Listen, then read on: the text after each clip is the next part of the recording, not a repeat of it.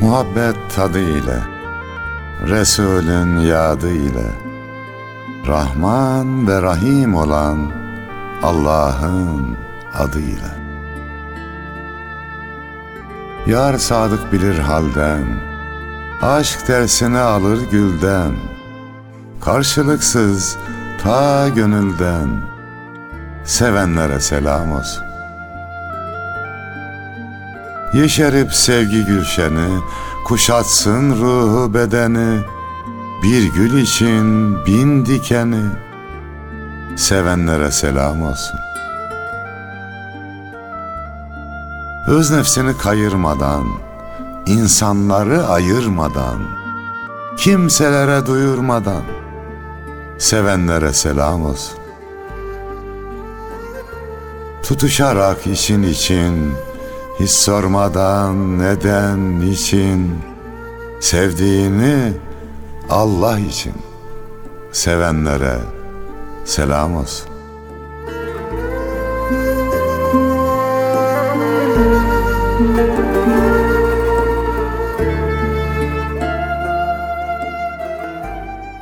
Gönül hanelerinde bizleri misafir edenlere ve programımıza misafir olanlara da selam olsun efendim. Hoş geldik. Hoşluklar buluruz inşallah. Yerle gök arasında. Yeryüzü geniştir, kalbim dar. Tatsız, tuzsuz yaşamaya alıştık. Benim gibilere kötü bir haberim var. Yerin ve göğün arasına sıkıştık. Herkes aynı şeyler düşünmez. Kış güneşine küser kar bekleyen çocuklar. Anlamsız bir hayat yaşanmaz. Sonsuz değildir Allahsız yolculuklar. Dünya çok süslü gözüm takılıyor. Pencereyi aç, havalansın içeri. İnsanda en çok niyetlere bakılıyor. Bismillah de, sonra gelir gerisi. Çok güzel insanlar da ölür. İnsanlık ağacını sulayıp giderler. Aşk ehlinden hep aynı mana süzülür. Hesapsız yaşayanın hesabını silerler demiş bir güzel şair. Kimmiş o Yunus'um? Süleyman Ragıp yazıcılar.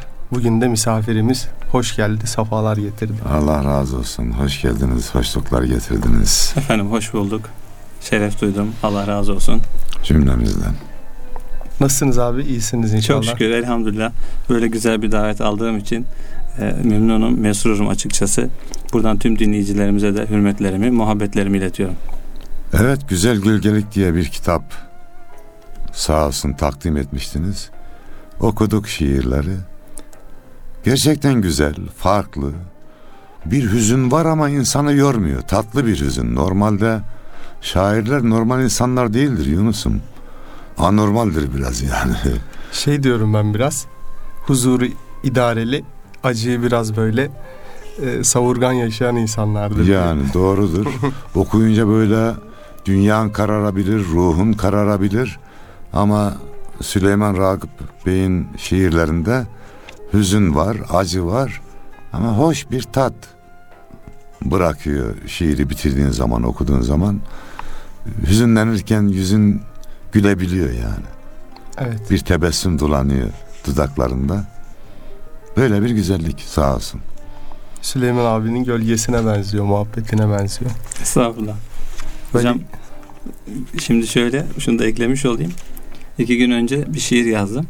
Adı da Hayat Dolu Bir Hüzün koydum. Evet, Yani aslında güzel yakalamışsınız.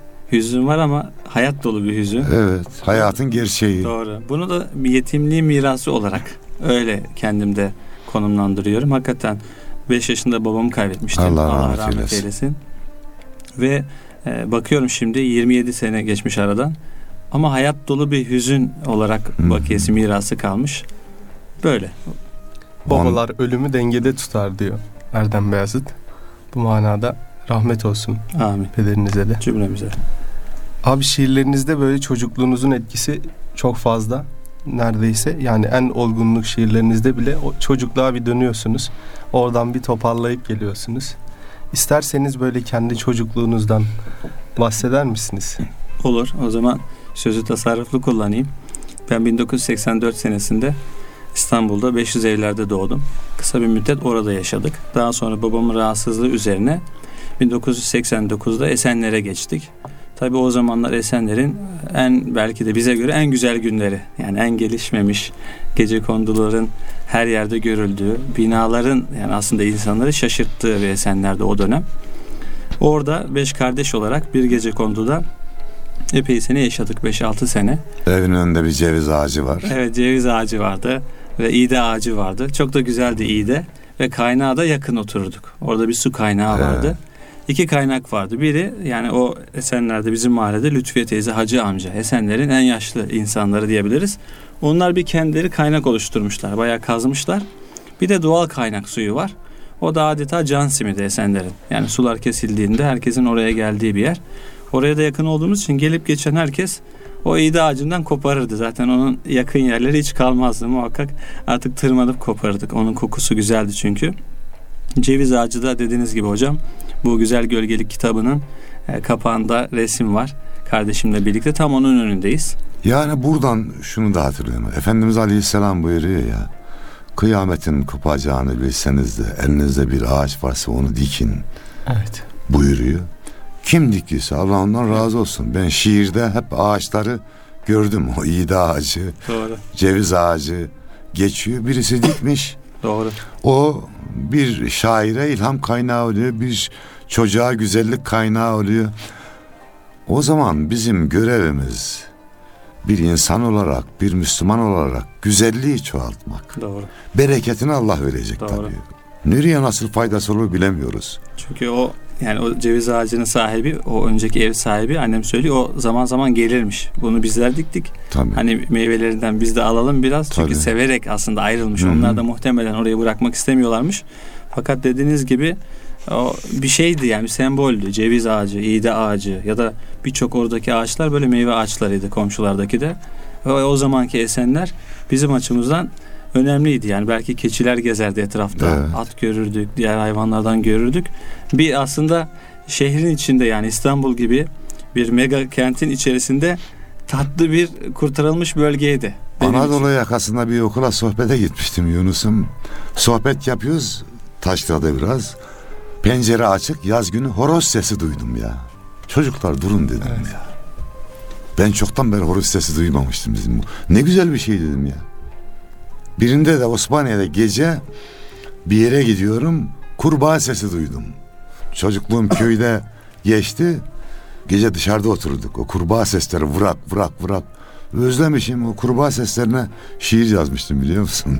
Yani doğal ortam, tabiata uygun olan ortam insanın ruhunu besliyor ve güzelleştiriyor. İnsanlar da zannediyor ki apartman diktikçe mutlu olacağız. Kardeşim göğün derinliklerine gideceğine yani apartmanlarla ruhun derinliklerine in doğal kal mutluluk orada yani bir ceviz ağacında bir iğde ağacında bir kaynakta Doğru.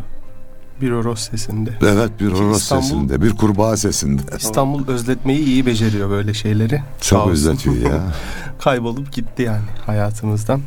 Böyle bir tanesini tamah eder olduk. Ama işte şiirlerde buluyoruz bazen. Bir şiirin tınısında bir iğde ağacının kokusu geliyor. Orada hemen bir gölgesinde gölgeleniyoruz. Abi güzel gölgelik ismi nereden geliyor? Ya güzel. Doğrusu o, bu isimde bir şiirim var. Bunu da Evet. kitap çıkar, çıkmaya çok yakınken yazmıştım. Ve dedim ki yani bu şiiri de güzel. Çünkü kendi içerisinde bir e, insicam ahengi vardı. Ve de dedik ki bu güzel gölgeliği e, kitabının da ismi olsun. Çünkü hem ceviz ağacını da e, Evet. atıf var gibi oluyor. Hem de aslında hüsnü zanlarımın, işte sade inancımın ya da kendi ağacımın altında yaşadığıma dair bir güzel gölgelik oluşturmuşum. Bu Evet. önemli yani. Kendi ağacım. Aslında insan hep bir, bir şey dikiyor. Yani yaptıklarımız, eylediklerimiz bizim aslında hasılamız. İkincisi hüsnü zan önemli. Yani insanlar bana göre hüsnü zanlarına göre aslında hayatı ya cennet ediyor ya da suizanlarına göre de kötüleştiriyor. Ben hüsnü zanlarımı arttırma noktasında bir gölgelik oluşturmaya gayret ediyorum. Bir de sade inancım. Ee, o da benim güzel gölgeliğim. Çünkü inanç meselesi de mühim. Yani bugün hakikaten bir tarafta inançsızlık, belki kaos, belki anlamsızlık ve amaçsızlık pompalanıyor dünyadan ve ciddi Evet. anlamda bunlar tartışılıyor gençlerle ilgili de. Deizm var diyorlar Evet, şu an ortaya evet. o çıktı. E, neden? Çünkü inancı kaybediyor. Yerine ne koyacak? Bir şey bulalım. Ateizm olur, deizm olur, nihilizm olur ya da daha sapkın şeyler olur. O yüzden sade bir inancı korumak, muhafaza etmek ve o kullardan bir kul olabilme, insanlardan bir insan olabilme basitliği, mütevaziliği bana göre ihtişamın ta kendisi. Evet. Bu sade Müslümanlığa devam edelim de şu güzel gölgeliği bir dinleyelim. Olur İsterseniz. Süleyman Olur. Bey. Evet. O sade samimi Müslümanlık önemli. Güzel gölgelik.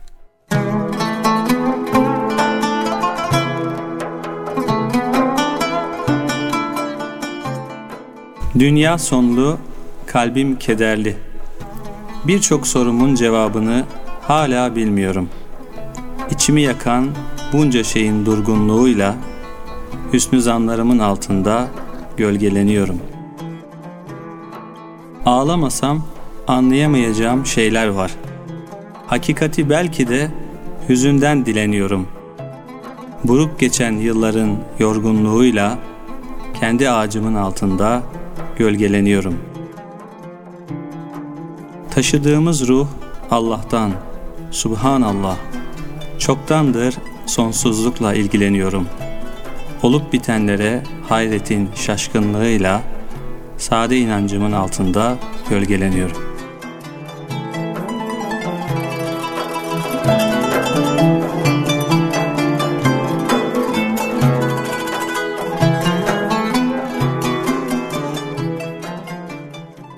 Güzel.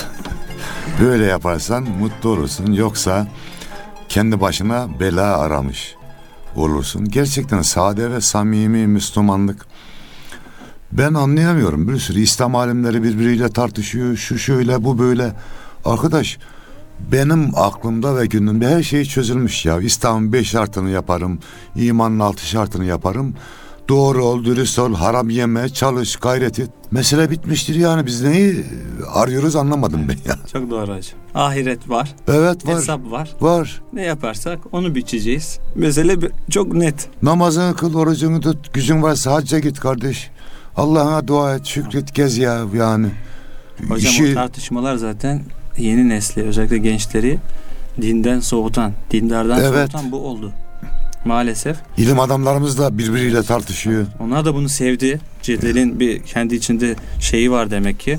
Hani o bir şehveti var, cedel şehveti. Evet, Ama bu faydadan çok zarar doğuruyor. evet. Çünkü fanatik bir grup da oluşuyor hocam. Gençler filan hocayı, filan vaizi, falan ilim adamını savunacağım diye birbiriyle dövüşmekten Ya, vakit bulamıyoruz. Savunsun da başkalarına saldırmasın. Evet. Yani onunla beraber olsun, bir hocayla beraber olsun. O ayrı. Ona bir şey demiyoruz. İnsanlar zannediyor ki biz karşıdakini küçültürsek kendimiz büyürüz. Yok kardeşim ya sen artı değer üreteceksin. Şunu örnek veriyorum hep ben. Güneşin bağırdığını çağırdığını ben duymadım. Adam gibi doğuyor. ışıklarını dünyaya gönderiyor. Sabahları gündüz de gökyüzünde yıldız ve ay var. Hiçbiri görünmüyor ama güneş doğunca. Doğmuştur. Işıklarıyla konuşuyor. Verdiği ısıyla konuşuyor. Verdiği güzellikle konuşuyor. Güneş kibirlenmiyor. Ben demiyor. Bize ne oluyorsa biz beni öne çıkarıyoruz. Karşıdakini yok etmeye çalışıyoruz. Kendimize yazık ediyoruz ya. Bir de yani aslında karşıdakine de dua etmek lazım. İmam-ı Azam için söylüyor ya. Yanılıyorsam düzeltin. Kendisi güzel tartışmalar yaparmış. Öğrencilerine yasaklamış. Efendim siz yapıyorsunuz ama. Evladım siz tartışma yaparken adamı uçuruma etmeye çalışıyorsunuz. Ben kazanmaya çalışıyorum. Demiş diye okumuştum bir yerden. Böyle sanki birini din dışına itince mutlu olacağız. İtme ya yani. Herkese dua etmek lazım. Allah'ın razı olacağı Müslümanlardan eylesin. Mevla önce bizi sonra da diğer kardeşlerimizi. Kimsenin yüzü kara çıkmasın öbür dünyada. Böyle. Eyvallah hocam. Çok haklısınız. Zaten o eski gelenekte tartışmalarda birisi karşı tarafa şu duayı etmeden başlamadığı söyleniyor. Rabbim hakikat tecelli edecekse bu münazaradan karşı taraf muhatabım hakikati söylesin ben de onu kabul edeyim. Ben söylersem belki karşı taraf nefsine verebilir. O yani bana olan düşmanlığı ya da ben, o anda bana karşı bir olumsuz menfi duyguya sebep olur. Hakikati de inkar eder. Bu duruma düşmesin. Yani çıkacaksa ondan çıksın. Ben onu kabule varım. Bu çok büyüklük hocam gerçekten. Bize biraz lazım olan incelik de bu. Anlattım. Daha evvel belki bir daha anlatayım. Annem babam rahmetli oldu. Allah rahmet Allah eylesin rahmet cümle eylesin. geçmişlerimize. Miras paylaşılacak. Normalde erkekle kadının payı farklı. İki erkek kardeşiz biz. Kardeşime dedim ki kardeş bu konudan bahsetmeyelim dedim ya. Ola ki bacılarımızdan biri öyle şey olur mu der de demezler de belki o şeyle imanları zarar görür dedim ya. Biz hakkımızı helal edelim onlara. Öyle nasıl paylaşılıyorsa paylaşılsın. Buna dikkat etmek lazım. O benim bacım ya. Yani dese ki ben bu tarz paylaşıma razı değilim dese bir şey olacak ona. İman noktada. Aman kurban oldum kardeşim. Bunu hiç bahsetmeyelim. Konuşun, anlaşın Eyvallah. dedik. O Evet. şekilde de hallettik. Aynı bu titizliği onlar benim kardeşim ama diğer Müslümanlar da benim kardeşim. Din kardeşim onlar da. Onların zarar görmemesi şeklinde olması lazım. Bir şiir daha dinleyelim Süleyman Ragıp Bey. Şiir mevsimi programımızın adı Peki hocam. İsterseniz hocam Halımın Sıcaklığındayız isimli şiiri okuyayım. tabii Biz e, hikayesi de şöyle kısa hikayesi. Biz dört erkek kardeş bir de ablamız var. E, küçüklüğümüzden beri her bayram bu dört erkek kardeş hızla bayram namazından sonra işte önce babamın mezarına uğrar. Fatiha'mızı okuruz, mezarı düzenleriz. Sonra orada yakında oturan halama uğrarız. İşte giderken bu Silivri kapı taraflarıdır. İşte çiçek satarlar böyle küçük karanfiller. Bir karanfil alırım, halama götürürüm. İşte halama götürünce o bizi görünce tabii hep babamızı hatırlar. İşte hep ondan bahseder, hüzünlenir. Yani o benim için bir şeydir yani çocukluğumun önemli bir geçmişi Hatırası. ziyaret, Evet. babanı ziyaret Evet. gibi. o, o niyetle yazmıştım bu şiiri. Canlı tanığı çünkü o. Evet. Bu şiiri de o, o niyetle oradan kalan çağrışımlarla, hislerle yazmıştım. Halamın sıcaklığında.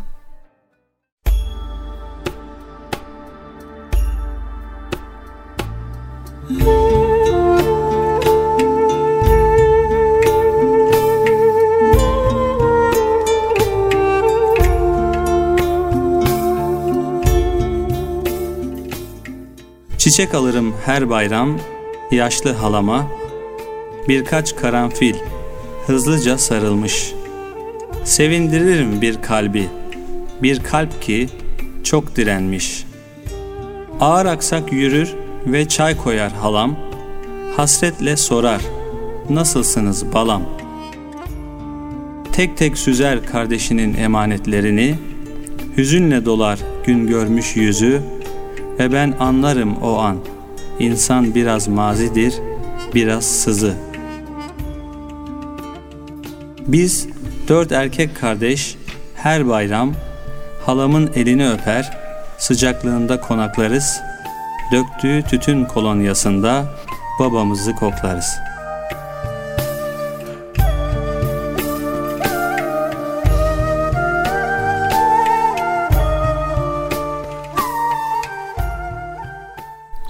Güzel.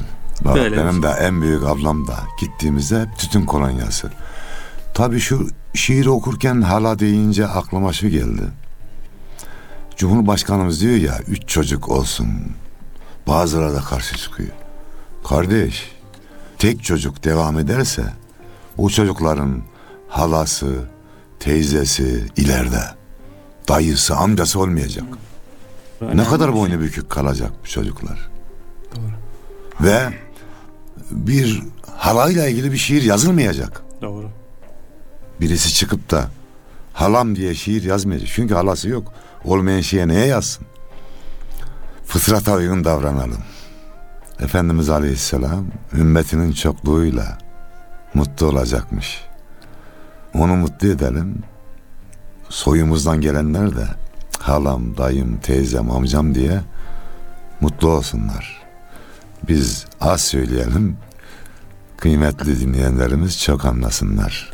Zaten hocam eğitimde o büyük ailelerin çocuklar üzerindeki etkisi hala konuşuluyor. Yani böyle bir geniş aile. Bir çocuk doğuyor. Amcası var, teyzesi var, halası var. Dedesi yaşıyor. Gidiyor ziyaretlere. O özellikle dedim ki ilk 10 sene acayip bir çağrışım oluyor çocukta da. içi doluyor. O güzel kültürü görüyor. Bu önemli. Amcasının teyzesinin çocuklarıyla oynuyor, beraber büyüyor. Evet. Bu çocuklar için de güzel bir hatıra oluşturuyor. Kaldı ki biz hocam yani işte dediğim gibi mesela halamı yakın olduğu için çok gider çok gelir giderdik. Bakın bizim çok fazla belki akrabamız yoktu. Babamız rahmetli Trabzonlu. Trabzonlular da ciddi anlamda dağılmışlar yani bizim soyumuz. Hep hayat meşgalesinden dolayı her yere yayılmışlar. Ve ben düşünüyorum daha sıkı ilişkilerimiz olsa daha güçlü bir iç dünyamda olabilirmiş. Aslında zayıf da kalmışım yine. Ama Kendi yine de tutunacak bir dal olmuş. Evet, Hala doğru. hala mesela tutunmuşsun önemli. oraya yani. Yani halayı görünce hala Evet. hem o yani bizim için İstanbul'dur yani halam. İstanbul'dur, eskilerdir, onun hayatıdır, duruşudur. Önemli. Yunus'um sesin çıkmaz oldu. Evet ben biraz daldım. Memlekete mi gittin? Ne yaptın? Memlekete yok gidemedim aslında. Yok hayalen yani. Evet siz 3 çocuk dediniz ya hocam. Ben de bir 36 çocuk hikayesi anlatayım kısaca. Tabii buyurun. Kenya'nın bir Vajir diye bir eyaleti var. Oraya kurban faaliyeti için gitmiştik Diyanet Vakfı'yla. O eyaletin en ucunda bir köy Somali sınırında. Böyle yiyecek içecek yok. Su da böyle 20 kilometre. Eşeklerle de değil yayan gittikleri bir köy. Okul mokulu yok. İnsanlarda şey de yok. Tahsil de yok. Oraya da bir tane idareten muhtar koymuşlar. Muhtarla görüşüyoruz. e, tercüman vasıtasıyla. Adama bir baktım dört tane eşi 36 tane de çocuğu var. Ev diyecek evleri yok. Yemek diyecek yemekleri yok. Abi dedim sana bir soru soracağım yanlış anlama dedim. Biz Türkiye'de maksimum iki çocuk, üç çocuk, dört çocuk dedim. Bugün hatta bire ikiye düştü. Bundan dolayı kültürel bir fark olduğundan dolayı soruyorum. Dedim bu çocukların bir 10 tanesini falan kaybedeceksin. Bu bir gerçek. Afrika'nın gerçeği. Kalacak eline 26 tane. Onun da dedim yarısı çok böyle kötü şartlarda yaşayacak. Hiçbirini neredeyse okutamayacaksın. Niye 36 tane çocuğun var dedim. Ve biz öyle çok Kur'an muran bilmeyiz. Öğret öğrenemedik. Okumayı bilmiyoruz. Bize tam ulaşmıyor ilim. Ama dedi ben dedi peygamberimizden bir söz biliyorum. Hep dedi bizi hep baş baş tacı etmişizdir.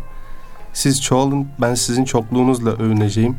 Vallahi dedi bundan başka hiçbir gerekçesi yoktur bu hadisenin. O hadisi yani o sünneti nasıl Devam yaşıyor? Allah ondan razı olsun. O Eyvallah. aklıma geldi. Gerçekten bolluk bereket. Allah izin verirse yani aile batıda bitti de bizde de çatır diyor. Bir şiir kitabı yazmayı düşünüyorum. Aileyi işte anne, baba, dede, nine, hala, teyze Güzel. bunları anlatan bir kitap. Böyle bir proje yaptım kendime. Dua edin. Dinleyicilerimiz de dua etsinler de onu başaralım. Bunlar eksilince insanı inşa eden bir şey kalmıyor ki hayatta. Böyle ekstra tampon yollar arıyor insan ama yok yani. Onların yerini tutmuyordur muhtemelen. Evet duygular yine sakinleşti. Bir şiir daha dinliyoruz. Abi ben sizden bir şiirinizi istirham etsem. Çok paradigma değişimi diye. Çok böyle hoşuma giden. Zaten bu yıl yazmışsınız. 2017 diye görünüyor. Tamam. Paradigma değişimi.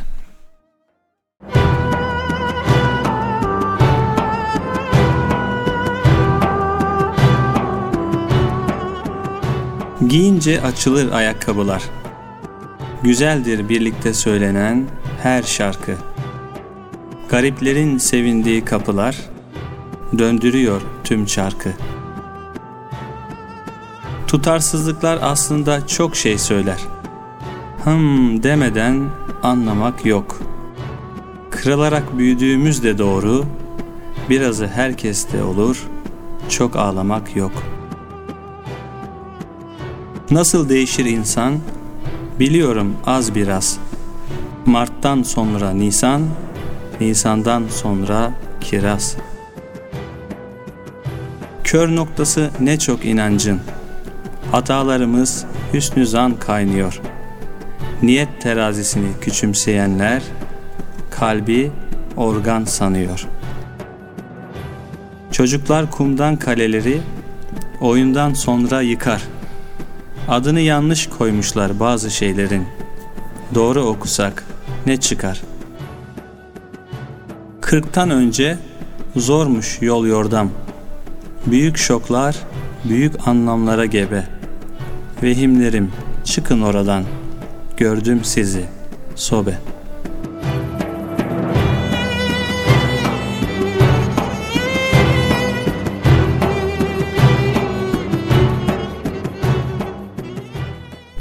Duygularınıza sağlık, kelamınıza sağlık. Eyvallah hocam. Vehimleri sobeleyip voleyi vurmuşsunuz abi. Doğru. Allah razı olsun. Şöyle aslında bazı şairlerin kendi böyle hayatından esintileri vardır ya şiirlerde. Ve uzaktan baktığımızda her şiiri küçük birer hikaye. Yani okuyan olarak, uzaktan bakan olarak bakarsan küçüktür, yaşarsan büyük dedirtti Doğru. o da bize. Böyle büyük hikayelerin küçük mısralara dökülmüş hali olsa gerek abi Doğru. her şiir. Doğru. Böyle güzel gölgeliğin biraz da sizin gölgeniz olması manası taşıyor yani bu kitap. Allah razı olsun. Bahtı açık olsun hep. İnşallah. Nice gönüllere ulaşır inşallah. İnşallah. Süleyman Ragıp Bey bu güzel gölgeniz sadece kitaba değil. Dergilere de düşüyor, derneklere de düşüyor. Oradan da biraz bahsedelim mi? Olur hocam. Baş üstüne. Şöyle o zaman açıklayayım dinleyicilerimiz için. Ben aynı zamanda Uluslararası Genç Derneği'nin başkanlığını yürütüyorum. Bir de Genç Dergisi 12. senesine ulaşan Genç Dergisi'nin editörlüğünü yürütüyorum. Genç Dergisi ilk çıktığı günden beri bir dert çağrısında bulundu. Yani bunun özü kendi derdimiz çok fakat bu dertleri bir yana bırakalım. Çünkü kendi derdimiz bitmez. Küçük büyük bitmez. Biz başkalarının derdine düşelim. Tüm insanlığın derdine düşelim. Hatta tüm mahlukatın derdine düşelim. Çünkü İslam'ın yani insan modeli bu medeniyetin insan modeli böyledir. Yani bütün varlığı kuşatan, Allah'ın emirlerine tazimle hürmet eden, bütün mahlukata da şefkat sunan bir kalp işin özü. Biz de bunu 12 sene önce tabii ben o zamanlar genç dergide küçük çırağım hala öyleyim kendi içimde.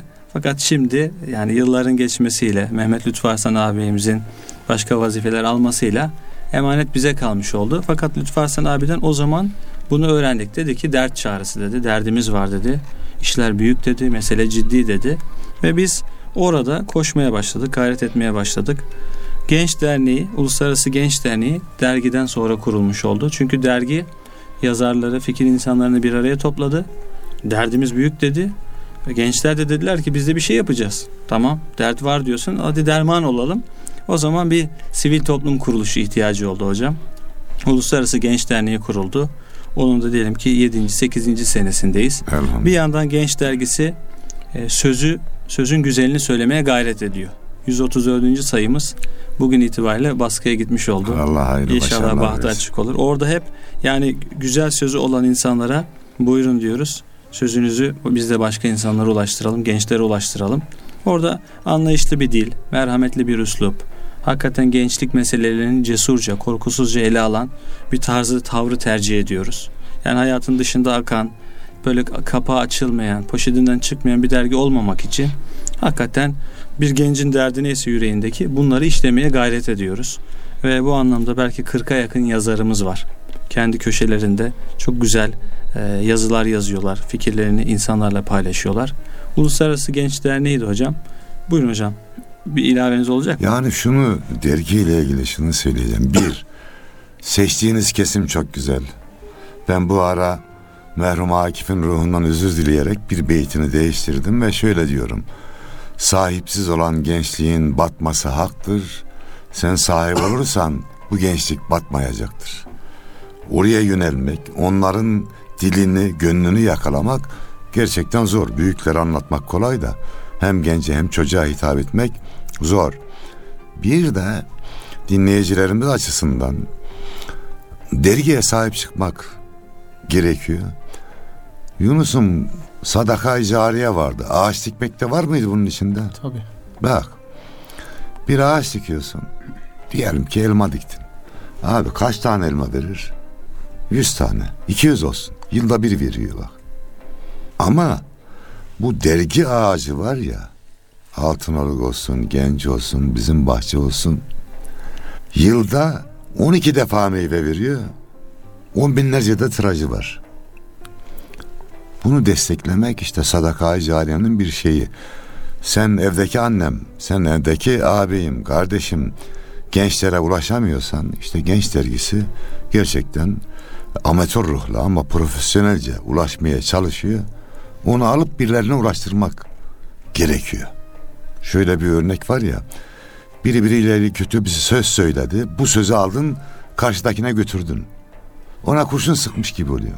Bu gençlere ulaşmaktan ziyade bulaşmaktır. Evet. Bizim Ama- farklı. Birileri de bir gül atıyor gençlere. Ulaştıramıyor mu? Alıyorsun o gülü. Gence diyorsun ki buyur bak sana gül gönderdiler. Adı da Genç Dergi. Kahramanmaraş'ta gördüm kardeşleri. Altınoluk var, Yüz Akı var, Genç var. Sordum biraz da kaşlarımı çatarak. Bizim bahçe niye yok kardeşim burada dedim. tamam abi dediler. Onu da, onu da dahil edin dedim ya. O da olasın. O da çocuklar Allah razı olsun dedim. Bu dergilerimizi ulaştırmanız iyi ama burada bizim bahçede olmalı dedim. Çünkü ben bizim bahçede yazıyorum ya daha çok.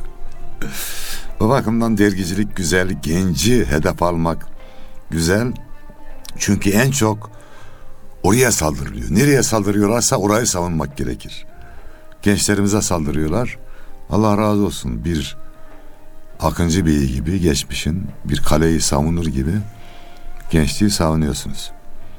Genç artık biraz daha büyüyüp abilik rolüne de geldi herhalde. Çünkü yeni kollar, yeni mecralar da açıldı. Dergi Doğru. anlamında, yayın evi anlamında. Doğru. Onlardan da bahsetseniz Olur. abi. Okurlarınız olsa. Olur. Şöyle oldu. Genç dergisinden sonra Uluslararası Genç Derneği de hakikaten e, dedi ki yani biz gençlerin e, misyonunu, bakış açısını, ufkunu yü- yükseltmeliyiz. Yani bir şey kuruyorsan onun bir misyonu, bir niyeti, bir hedefi olur. Biz de o zaman dedik ki bizim gençlerimiz yurt dışına çıksınlar. Kıtaları açsınlar. Dünyadaki sivil toplum gönüllülük projelerine ortak olsunlar. Ve hamdolsun belki 500'ün üzerinde arkadaşımız bu geride kalan 7-8 sene içerisinde gerek TİKA olsun, gerek Gençlik Spor Bakanlığı olsun, bazen Avrupa Birliği projeleri olsun.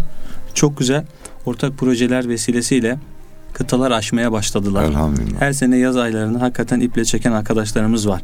Abi hangi ülkeye gideceğim, nereye gideyim, orada neye vesile olurum şeklinde. Uluslararası Genç Derneği bir yandan böyle bir dünya ufku sunmuş oldu. Çünkü bugün küresel bir misyon, küresel bir hedef vermediğimiz genci yanımızda da tutamıyoruz. Çünkü biz eğer yani genç bununla yetinir diye düşünüyorsak hata ediyoruz. Çünkü gençliğin ufku, gençliğin hedefi çok büyük, çok geniş. Yani biz bugün belki şurada diyelim ki küçük bir sekreterlik vazifesini verirken düşüneceğimiz bir arkadaş böyle bir geleneksel yapımız da olabiliyor. O arkadaşı kıtalar açtığımız zaman gidiyor Gana'ya, Burkina Faso'ya orada bir ay kalıyor. Acayip derecede güzel güzel bir şekilde aktif hizmetin içinde oluyor ve geri döndüğünde gerçekten bir Fatih edasıyla, bir Yavuz edasıyla ya dünya beni bekliyormuş diyor. Bak geçtiğimiz haftalarda Süleyman Bey Kosova'ya gittim iki Evet. gün. Vallahi imanım, azmim iki katına arttı geldim. Dedim Bestami Yazgan. Orada insanların bize bakışını gördüm. Türkiye'ye bakışını gördüm. O bakışa layık olmak lazım. O güvene, o umuda bundan sonra iki kat çalışacaksın kardeşim dedim kendi kendime. Doğru. Böyle de bir Evet. Çok donanım mühim hocam. Gerçekten bu mühim. Çünkü bizi belki şimdi bu coğrafi şartlar yok siyasi değişimler dönüşümler bu kadar kilometreyi hapsetmiş ama bu toprağın evlatları gerçekten hem başta gönül coğrafyası daha sonra dünyanın gerçek manada halifesi olduğuna, dünyadan sorumlu olduğuna inanan insan tipidir bizim insanımız. Yani bugün Arakan'a Türkiye'den yardım gidiyorsa ya da Filistin'deki meseleler bizi ilgilendiriyorsa bu bizim aslında ne kadar büyük bir dünya ufku, dünya çapında bir hedef, niyet taşıdığımızı da gösteriyor. Ve biz bu noktada gençlerin de aktif e, gönüllülük faaliyetlerinde yer alması gerektiğine inandığımız için bu projeleri TİKA ile Gençlik Spor Bakanlığı ile yürütüyoruz, yürütmeye devam ediyoruz. Allah razı olsun. Bir yandan da Aşina kitap kurulmuş oldu hocam. Hayırlı Çok olsun yakın bir Allah. zamanda. Baktık ki bizim yani yayıncılık damarımız zaten sürekli 10 12 senedir akıyor. Güzel de insanlara ulaşmışız, onlarla buluşmuşuz. Bu süreç zarfında işte bu güzel gölgelik zaten oradan çıkmış oldu. Bu Abdurrahim Yüce bizim tasarımcımız bir sürpriz yaptı bir gün. Şiirlerin bir araya Hı hı. getirmiş. Abi dedi buyurun dedi ben böyle bir şey hazırladım. Ben Hem çok de iki şaşırdım. tane hazırlamış. Evet iki tane. Biri kendine biri bana. Ben kimdi? Şu, şu yüzden hani bunun da satır arası söyleyeyim bir şiir kitabı çıkarma niyetim hiç olmadı. Yani şairliğim kendi içimde böyle mahfuzdu. Ba- batınımda şairliğim vardı ama alemle paylaştığım bir e, şairlik yanım yoktu. Abdurrahim kitap çıkartınca şunu fark ettim. Aslında güzel olmuş dedim. Yani hiç çünkü başka yani bir kitap gözüyle şiirlerimi değerlendirmemiştim. İki haftada insanlara sundum. Bir bakar mısınız dedim nasıl buldunuz? Onlar da abi gerçekten çok güzel. Yani bu, bu bildiğin şiir kitabı olur. Yani bunu muhakkak bas dediler. Sonra işte bu kitap Mehmet Lütfü Arslan ağabeyimizin bir kitabı. Mehmet Dinç ağabeyimizin bir kitabı. Hatice Sarıtan hanımefendinin bir kitabı. Yeni Taha Kılınç'ın bir kitabı. Şimdi belki Mehmet Emin Okur hocamızın bir kitabı. Böyle gençliğin dilini yakalayan, gençlerin sevdiği isimlerin kitaplarını inşallah basmaya niyet ettik Aşina kitaptan ve bunun da ayrı bir güzellik olacağına inanıyoruz. Bir yandan da da Okur dergisini kurmuş olduk. Uluslararası Genç Derneği çatısı altında. O da kitabı mesele edinen, kitabı dert edinen 3 aylık bir kitap dergisi hocam. Çok güzel. Hakikaten çünkü kitap bizim ciddi bir meselemiz. Yani biz kitap medeniyetiyiz başta. Kur'an-ı Kerim gibi kutsal bir kitabımız var. Ve biz ilim bizi çok mühim bir şeydir. Yani Ashab-ı Sufe'den beri biz ilmi, öğrenmeyi, irfanı önemseriz. Yani Müslümanları e, bilim düşmanı, işte ilimden anlamaz bir tırnak için cahil güruh olarak göstermek isteyen dünya hala aynı pompayı yapıyor. Yani Müslümanlar e, beş vakit namazını kılarlar ama ilimdir, irfandır, medeniyettir, işte bilimsel araştırmadır. Bu konularda eksikleri vardır. Bunlarla hiç yarışamazlar gibi düşünüyor. Biz tam tersini düşünüyoruz. Kitap tam bizim işimiz. Kitap ilim bizim işimiz, bizim medeniyetin meselesi. Bu noktada Okur Dergisi de kurulmuş oldu.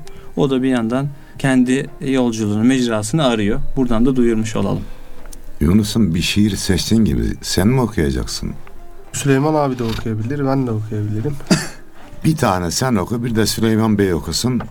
O zaman Programı evet. ve vedamızı Programın yapalım. da sonuna gelmişiz. Evet. Güzel bir gölgelik oldu bu programda. Yine programın ismi de güzel gölgelik olsun o zaman değil mi hocam? Evet. Abi müsaadenizle. Eyvallah. Orta basamaktan düşmek.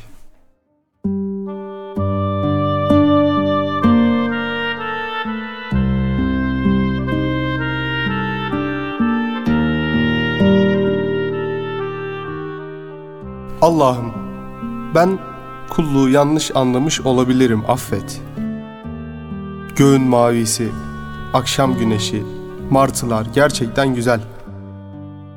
Kal dersen seninle sonsuza kadar kalabilirim lütfet. İkimiz bir olmasak da hissediyorum ilişkimiz özel. Büyük ateşe düşemedim.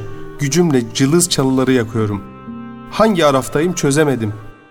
Kendime bir başkası gibi bakıyorum. Sen açarsan bir kalbi içi genişler. İki parmağının arasında biliyorum.'' Bana bırakırsan olmayacak bu işler. Sebepsiz ikramından diliyorum. Sabit ne kaldı hayatımda? Düşmüş gibiyim orta basamaktan. Ölümden ürperdiğim doğru ve yaşamaktan.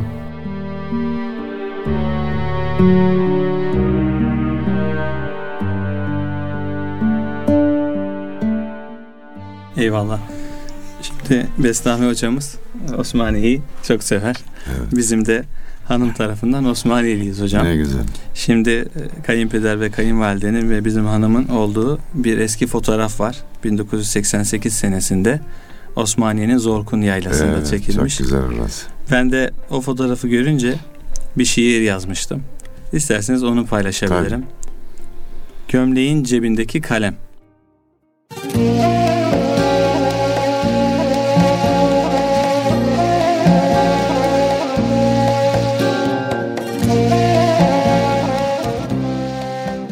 Anahtarlıkların kemerden sarktığı, kadınların evde oturduğu zamanlardı.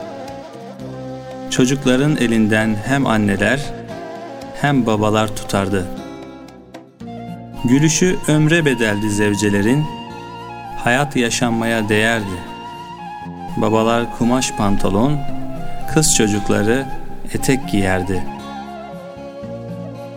Zorkun yaylasında sadece ümit bölerdi uykuları. Çin koçatılar altında yaşanırdı sevda. Hafızaya kazınırdı çam kokuları. Zorkun yaylasında dedeler de yaşardı. Pekmez içen, namaz kılan dedeler. Kar yedirilirdi çocuklara, bayramı müjdelerdi kömbeler. Mangal ve yürek yakan adamlar, şenlik tepede unuttular kalplerini. Halka ve sofra kuran kadınlar, şenlik tepede büyüttüler bebelerini. Fevziye Hanım'ınki gibi mazinin de entarisi uzundur. İnsan az tebessüm, çokça hüzündür.